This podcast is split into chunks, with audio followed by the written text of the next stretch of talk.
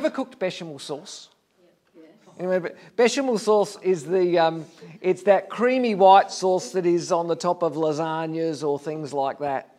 Um, if you cook bechamel sauce, you do it in a pot like this, and uh, like lots of things in cooking, like lots of things in life, um, once you know how to cook a bechamel sauce, once you kind of get the tricks and whatever, it's not hard.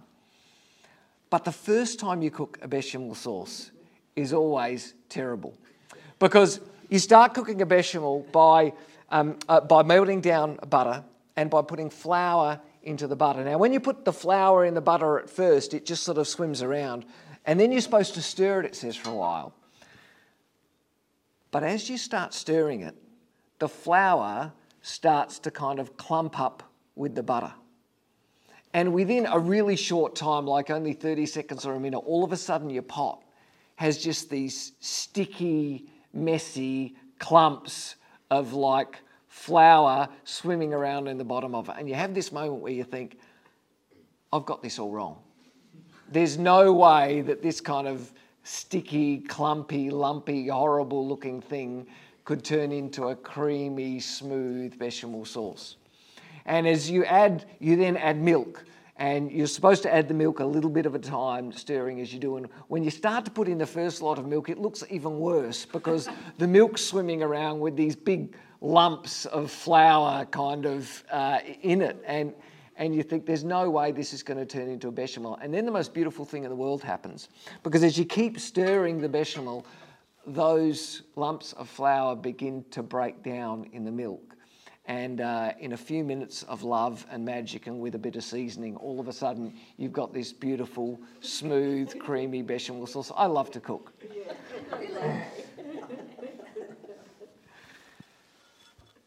but life can be a lot like cooking a bechamel, can't it? Like, as in, as in, there's so many times in life where you start to do something and you get partway through and you think, I can't possibly be on the right track. Like, I must have messed this up. There's something wrong. There's no way that from this point here, we're going to end up at the finished result.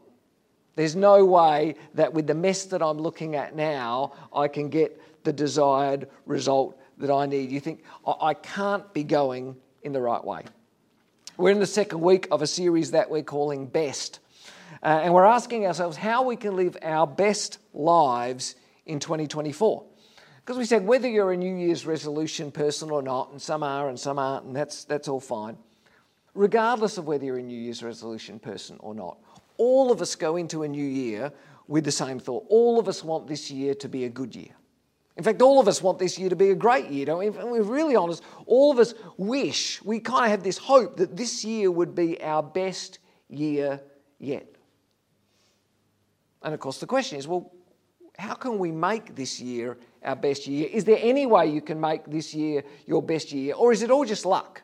You know, is it just like I'm just going to do the year and maybe some good things will happen and maybe some bad things will happen? I don't know. I'll get to the end and I'll see what goes. Is there anything that we can do to make this year, to help make this year, or at least to give ourselves a better chance of making this year our best year yet? You know, is there, is there a book to read? Is there an app to download? Is there a video to watch? I mean, imagine if there was someone, if there was someone that had the answer. If there was someone out there who knew how to make this year the best year yet. We said last week that Jesus talked a lot about how to make life work. Jesus talked a lot about how to make life work well, really well, the way he would say it was designed to be lived. Because Jesus talked to people just like us. He talked to people who had all sorts of worries and concerns about how life was going and, and, and, you know, am I on the right track and is this going well and am I going to have enough over here and are the kids going to be right over there? And, and, and the people in Jesus' time were no different to us. Not in that sense, at least. And we read in, in Matthew chapter 6, Matthew's biography of the life of Jesus last week, where Jesus stands in front of a crowd and he says to them, Don't worry about your life. Matthew 6 25, verse 27, he says, Can any of you, by worrying, add a single hour to your life? Like, have you ever met anyone who says, I worry a lot and it's heaps better? you know? Living my best life. I'm worrying myself into a great 2024. Said no one ever, right? Instead, Jesus says in Matthew 6:33, and this is the, the central message for this series. Jesus said instead, he said, seek first the kingdom of God. Seek first his kingdom and his righteousness, and all these things, meaning all the other stuff that you're stressing about, and all these things will be added to you as well, which is kind of Bible talk for saying, and all this other stuff will just find a way of working itself out if we will seek first his kingdom and his righteousness. We talked last week about centering our lives around God. We talked about the difference between a life that has God in it as one of many things, or maybe as you know, one of many important things, the difference between that and a life that has God absolutely at the center of it. Because when you realize that God is the center of not just your life, but the center of all life, that God is literally the center of the universe, all of a sudden you don't need to think about adding God into other parts of your life because He's already there. All of a sudden, you don't need to think about how do I, how do I kind of get God into my school? How do I, how do I connect with God? How does God come into my work? How do I get God into my family? Because you realize that God's already there. In fact, God was in those places before you were. And one of the things that came up in my small group as we were talking after the message last week, someone was saying how active and intentional the word seek is. Isn't it interesting that, that Jesus uses the word seek? Because seek isn't a casual word, is it? Seek is a really deliberate word. It's a really intentional word. Seek is an action word.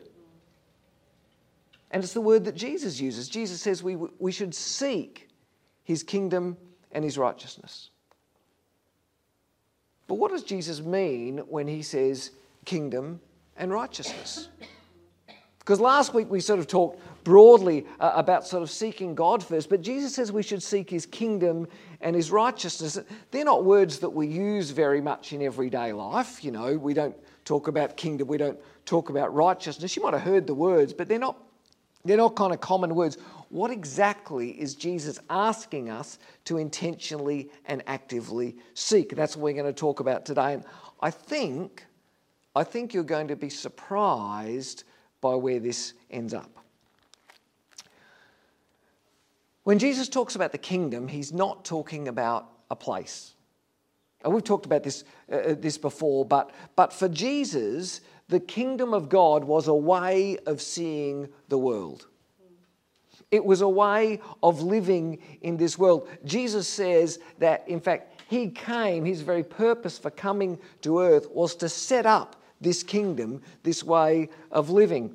Um, uh, Mark says it when Mark wrote his biography, Mark chapter 1, right at the beginning, sort of as soon as Jesus appears on the scene. Jesus went into Galilee which is like the area that he lived. It would be like saying he went into Adelaide. Jesus went into Galilee proclaiming the good news of God. The time has come, he said. The kingdom of God has come near. In other words, the kingdom of God is here now. Repent and believe the good news. It's, I've come to give you good news that the kingdom of God, this thing I'm calling the kingdom of God, is here now. I'm bringing it with me. The kingdom of God describes the world the way that God intended it to be. And Jesus spent a lot of his time talking about the kingdom. He spent a lot of his time talking about the kingdom of God. In fact, in Matthew's gospel alone, the word kingdom appears 53 times. There's only 28 chapters in Matthew, so almost twice a chapter, Jesus is using the word kingdom. He talks about it so often. The kingdom that Jesus is talking about is a world that is driven by love. The kingdom is a world where generosity and grace and kindness and patience and forgiveness are normal. They're the ways of doing things in the world the way Jesus sees it, in the kingdom that he has come to bring to earth. The kingdom of God is a world where people look out for others more than they look out for themselves. The kingdom of God is a very different world than the world we live in. I mean, it sits sort of right alongside it, it sits in amongst it, but it's a very different way of living. It's a very different way of seeing the world. So when Jesus says, seek his kingdom, he's saying, seek out the kingdom kind of world in this kind of world. Actively look for it actively look for opportunities to create the kingdom world in this world. Actively look for opportunities to turn this world a little bit more into the world of the kingdom. Seek out opportunities at school to be kind. Seek out opportunities at work to be generous. Seek out opportunities in your family to forgive. Not once, not twice, in an ongoing way. Seek out opportunities with your friends to be gracious. Seek out opportunities in peak hour traffic to be patient. I mean, when you say it like that, it sounds kind of silly, doesn't it? But that's what it means to put God first. When someone says, I'm, you know, I'm going to seek him first, it's not just an idea. It, this is really practical. It affects the decisions that we make every day. We make hundreds of decisions like that every day. Seek out opportunities to make those decisions in a way that takes the values of the kingdom and makes them real in this world. That's what it means to seek out his kingdom. Jesus says, Seek out his kingdom and seek out his righteousness. Now, righteousness is a big word that we don't use very much. The dictionary defines righteousness as behaviour that is morally justifiable or right. In other words, righteousness is just doing the right thing. God is described himself as righteous. In other words, he's always right. He always does the right thing. He's never in the wrong. He never cheats. He never lies, He's always right. A quick search of the Bible, over 75 times in the Bible, the writers of the Bible describe God as righteous. It's one of the key ways that people throughout history have seen God. You know, in a world where, like, who's telling the truth? You know, what is, what is the truth? Who's right? Who's in the wrong? God is always seen as right. He is consistent and he is stable in his truth and in his rightness. And Jesus says we should be seeking his righteousness. Righteousness is who God is. Righteousness also describes how God behaves. And he's saying we should aim for that same level of righteousness in our lives. We say in this church that followers of Jesus follow Jesus. And so, in that sense, we should seek to be righteous the way that Jesus is. Now, a slight aside here. We live in a world that says that you should do what's right as long as it doesn't interfere with you doing what you want to do. You should definitely do what's right, as long as it doesn't cost you too much, as long as it doesn't put you out. That's kind of the way it goes, isn't it? And so we live in a world, and we do this, we all do this.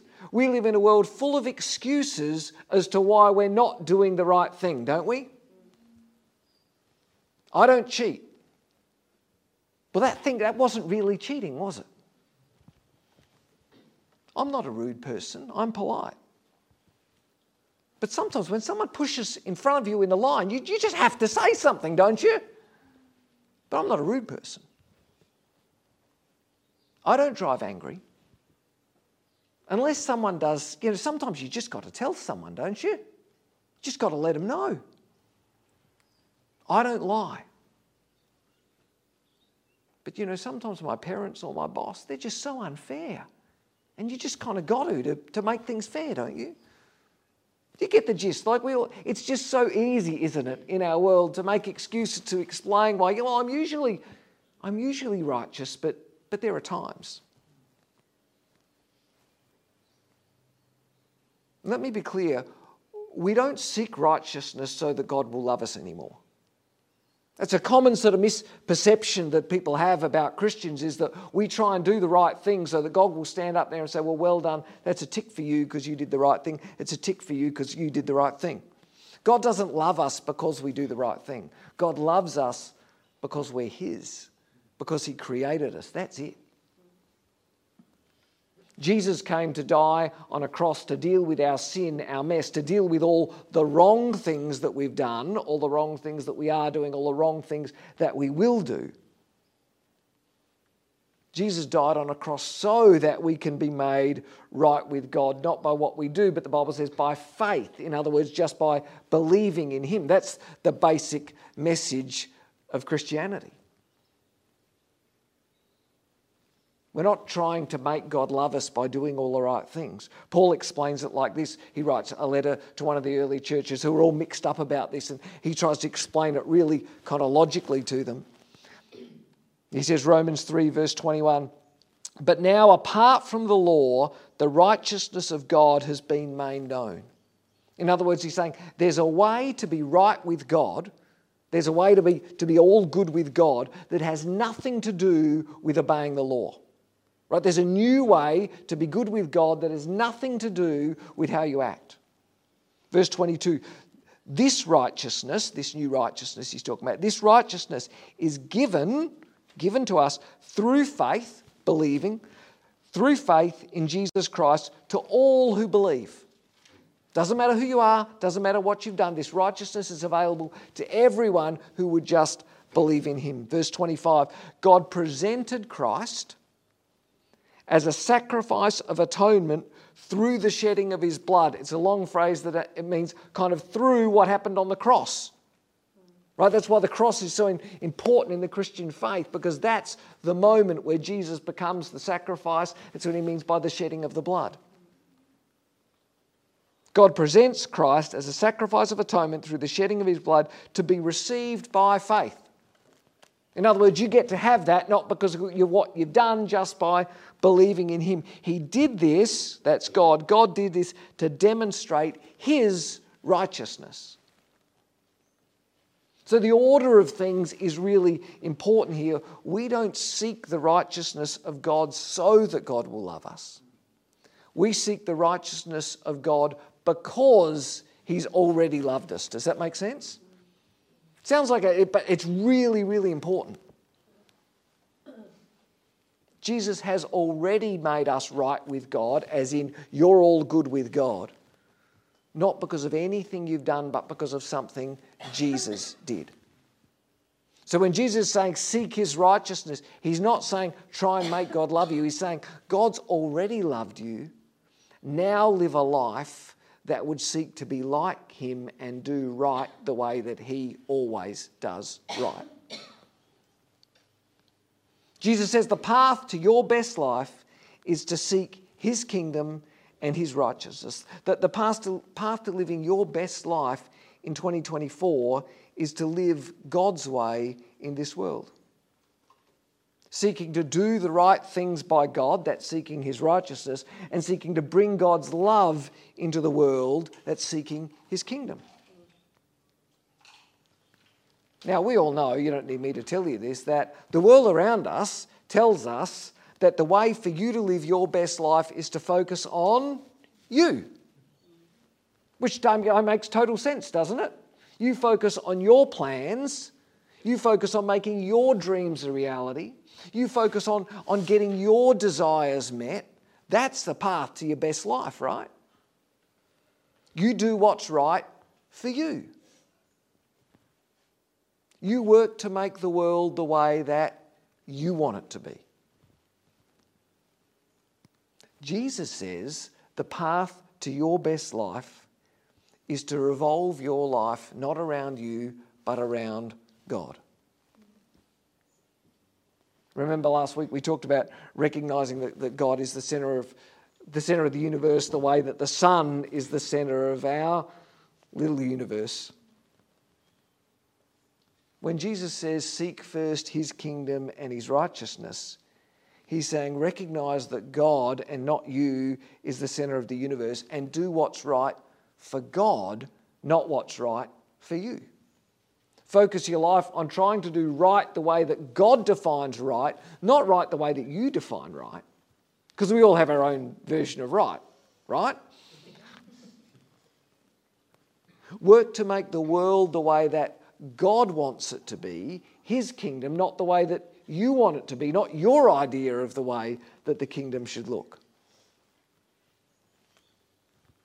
But this whole thing's a bit like making bechamel sauce, right? Because that looks like it's not going to work, doesn't it, when you say it like that? That looks like kind of getting halfway through and looking at the lumps and thinking, this isn't going to work. What if I really focus on others? If I really focus on God's way and not my way, that looks like a pile of lumps. That's never going to turn out into a smooth, creamy 2024 for me. How can the best thing for me be to focus not on me? What looks wrong can actually be right. What looks like losing can actually be winning. This is the way that the kingdom, this is the upside down way that the kingdom of God works. Jesus would say it in other places by saying things like, Whoever wants to save their life will lose it. And whoever loses their life for me will find it. Matthew 16 25. Matthew also remembers Matthew 19:30, Jesus saying, "Many who are first will be last." Some of you heard that. Many who are last will be first. He's saying if you want to live your best life in 2024, seek his kingdom and his righteousness first. Every day.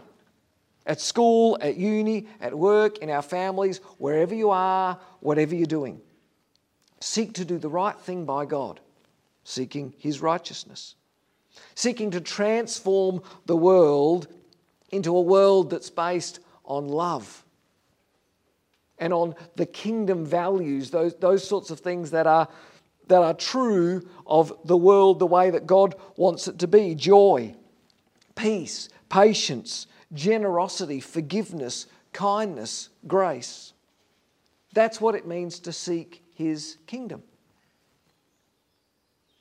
As I said before, we make, all of us, we make hundreds of choices every day. You ever think about the number of choices that you make every day?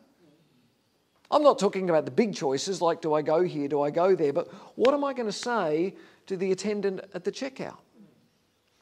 How am I going to drive? What am I going to say to the people at work? How am I going to react when I get home after a hard day? Will I seek my way? Will I seek to do things in a way that benefits me and is good for me, or will I seek God's way? Will I look to make those choices in a way that is seeking His kingdom? That is right by God, not right by me. Jesus says the path to your best life is to seek His kingdom and His righteousness. And He's saying it'll, it'll probably look wrong, it'll probably look lumpy along the way. And others will look over your shoulder like they will if you're making a bechamel. They'll look over your shoulder and they'll look in a pan and say, You have got that wrong. That is not going to turn out okay. But Jesus' opinion is clear. This is the path to making your best life. To recognize God as the center of your universe and then to seek His righteousness. To seek to do right by God the way that He defines right. and to seek his kingdom, to seek, to seek to be part of transforming this world into being the world the way that God wants it to be. Through love and grace and kindness and generosity and goodness and forgiveness. You want to live your best life in 2024? You want this year to be your best year yet? Jesus is laying out the path to get there as clearly as he can here in Matthew 6. He's saying the path is to seek his kingdom and his righteousness.